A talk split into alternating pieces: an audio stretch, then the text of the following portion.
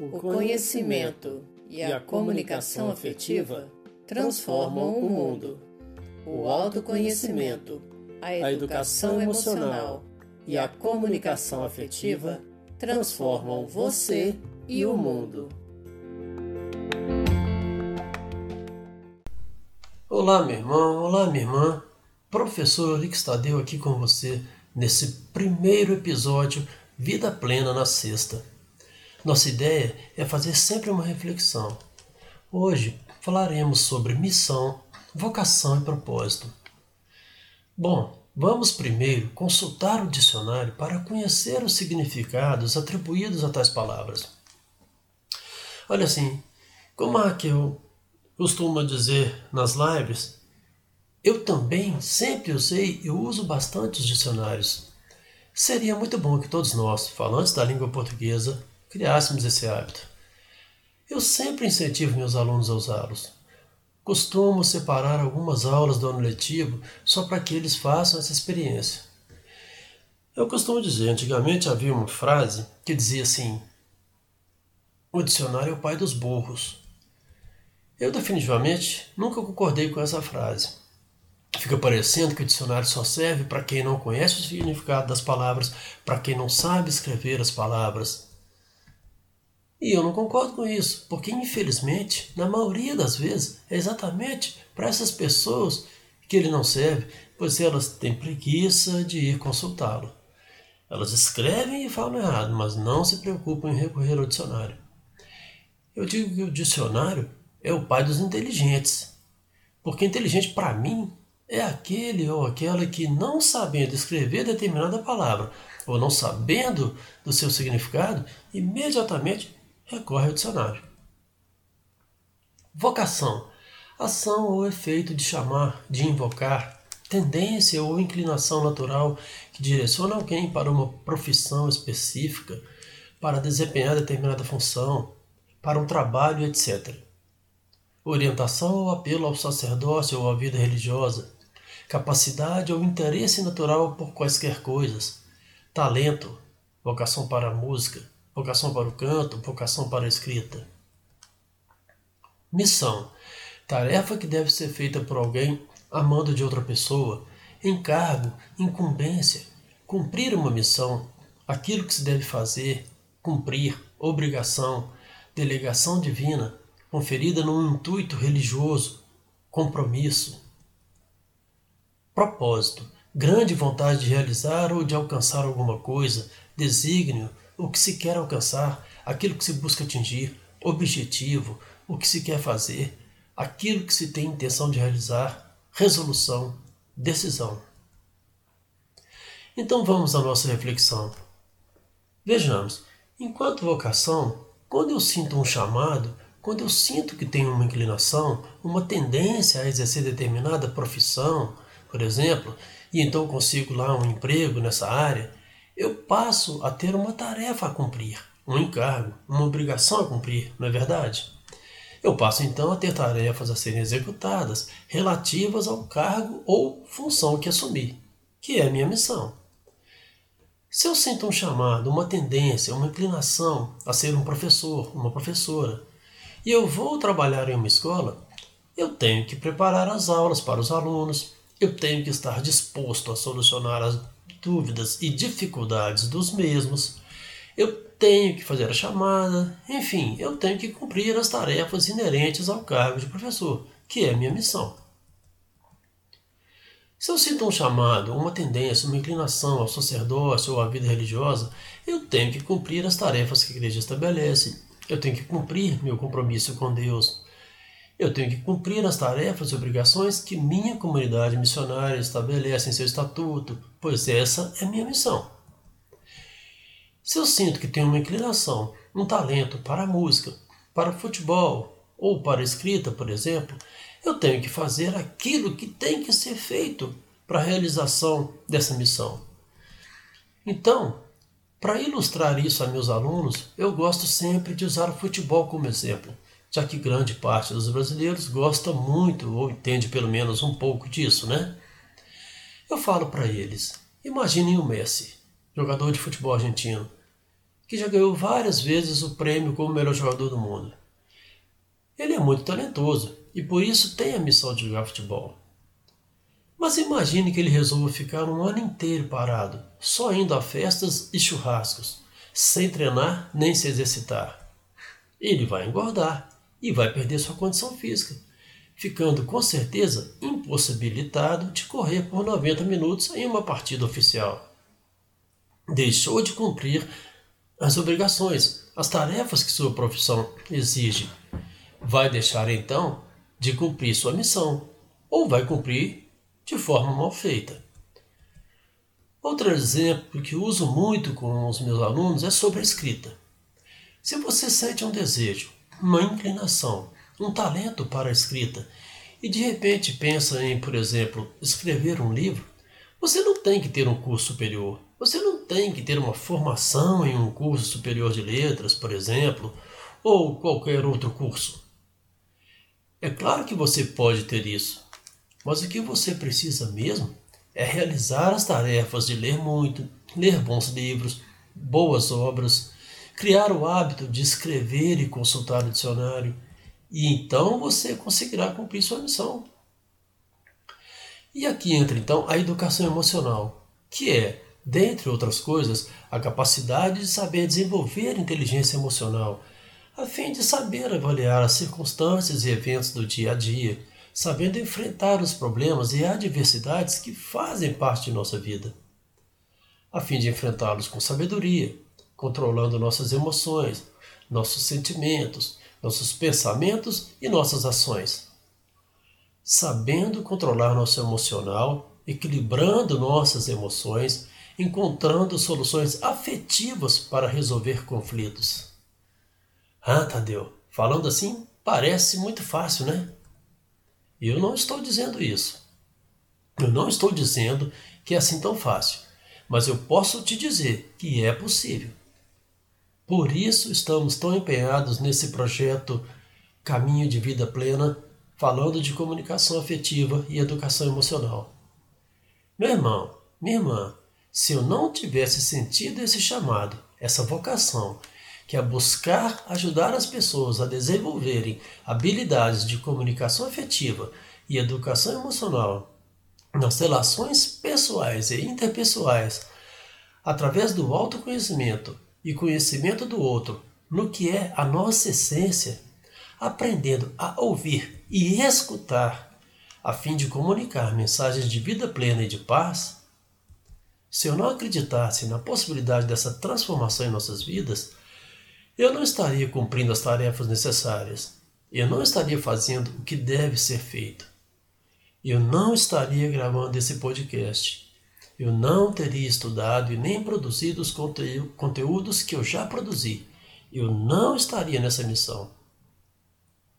E aí, se você for pensar que tem tendência, tem inclinação para exercer determinada profissão, determinado cargo. Mas, por exemplo, tem colegas de trabalho chatos que só reclamam e não cumprem direito suas funções, fazendo com que outras tarefas acabem sobrando para você. Se você for pensar que o jogador de futebol profissional tem que treinar pesado a semana toda, que é sua tarefa, ficando às vezes vários dias fora de casa, pois tem que ficar concentrado na sede do clube. Se você for pensar que tem que se dedicar a horas de leitura e escrita, que você muitas vezes tem que trabalhar muito mais em casa que na escola, que é a sua tarefa, recebendo baixos salários, com estrutura precária em seu local de trabalho e ainda por cima bem desvalorizada, bem desvalorizada, com certeza estará colocando sua missão em risco. Mas acontece que se você não cumpre suas tarefas porque seus colegas são chatos e não querem trabalhar direito, você prejudica a si mesmo, a si mesmo, mas não só a você. Você então prejudica sua empresa, prejudica seu empregador, prejudica o andamento do processo, prejudica a outros colegas de trabalho. Você agora coloca também em risco a sua missão. Se você é o principal jogador do seu time, a principal jogadora, e é o goleador, o artilheiro, mas não quer ficar concentrado e nem treinar, você prejudica a si mesmo. Mas não só a si mesmo. Agora você prejudica os outros jogadores, as outras jogadoras. Você agora prejudica todo o clube. Você agora coloca em risco a sua missão. E já que você tem que levar muito serviço para casa, tem que trabalhar muito, ganhando muito pouco e ainda sendo desvalorizado, desvalorizada, você resolve não cumprir sua tarefa como deveria. Aí você prejudica seu trabalho, prejudica a si mesmo, a si mesma. Mas agora você não prejudica somente a si mesmo. Agora você prejudica também a seus alunos. Aí sua missão também está correndo riscos. E permitam-me abrir um parêntese, infelizmente, com a situação decepcionante em que se encontra a educação em nosso país hoje, os professores estão tendo que exercitar muito o seu propósito. Aí agora então é a vez do propósito, que tem papel imprescindível no sucesso de nossa realização e missão. Quando eu tenho um propósito, eu faço para o meu crescimento e o crescimento do outro. Quando eu tenho um propósito, eu quero cumprir as minhas tarefas na empresa, independente do colega ou dos colegas que não querem fazer sua parte. Porque eu tenho um propósito, eu tenho um objetivo. Eu quero aprender mais, eu quero crescer, eu quero me desenvolver. E ajudando a empresa a crescer, a se desenvolver, eu tenho mais possibilidades de ser reconhecido, de ser reconhecida e de conquistar mais benefícios. Pelo menos deveria ser assim. Quando eu tenho um propósito, eu treino e me empenho nas partidas. Aí, meu time tem mais chances de vencer as partidas. E, obviamente, quando chegarmos a vencer o campeonato, meu time ganha, todos os jogadores ganham, eu também ganho. E como eu sou o goleador do time e fui o artilheiro da competição, o artilheiro da temporada, meu passe poderá ser mais valorizado. Quando eu tenho um propósito de vida e aceito o chamado a realizar esse projeto para conversar, para me relacionar, para transmitir boas mensagens, para produzir bons conteúdos, junto com minhas parceiras, criando conteúdo em busca de compartilhar crescimento, transformação de vida, que é a nossa tarefa, elas ganham, eu ganho você ganha, o mundo ganha. E se por um acaso eu não estou sendo de forma alguma reconhecido, se essa missão não me deixa realizado, realizada, encontra muitos obstáculos que impedem que eu execute as tarefas necessárias, então eu não estou satisfeito e estou sentindo que isso não faz sentido para mim, é hora de desenvolver inteligência emocional, educação emocional, para ser capaz de mudar de rota e buscar cumprir outra missão. Se eu estou nessa missão, mas não tenho firme propósito em relação a ela, é saudável e necessário que eu mude a rota. E é claro, quando falamos de uma missão, não pretendemos aqui restringir isto ao campo profissional. Claro que não. Mas podemos expandir para a sua missão pessoal, sua missão consigo mesmo, consigo mesma, nos seus relacionamentos, em sua missão de vida, em sua missão religiosa. É claro que ao buscar contribuir com o crescimento do outro, com a evolução do outro, é fundamental que eu busque o meu crescimento pessoal, é claro. Missão tem que ser alicerçada em um propósito. Se eu não tenho um propósito, minha missão é como a parábola que Jesus conta da casa construída na areia. Assim que vier a chuva, o vento forte, a casa construída na areia não resiste e cai. Ao contrário, se tenho um propósito, minha missão é como a casa construída sobre a rocha. Vem a chuva, a tempestade, vem o, o vento forte e ela não cai. Se eu não tenho firme propósito em minha missão, fico como Alice no País das Maravilhas, quando encontra uma encruzilhada e não sabe por onde ir. Ela então pergunta ao gato qual das duas trilhas deve seguir. O gato responde: Depende bastante de para onde você quer ir. Ela responde que não sabe para onde vai. Então ele diz: se você não sabe para onde quer ir, qualquer caminho serve. Qual é o propósito que sustenta sua missão? Qual caminho você está seguindo para cumpri-la? Quais tarefas você está executando para cumprir sua missão?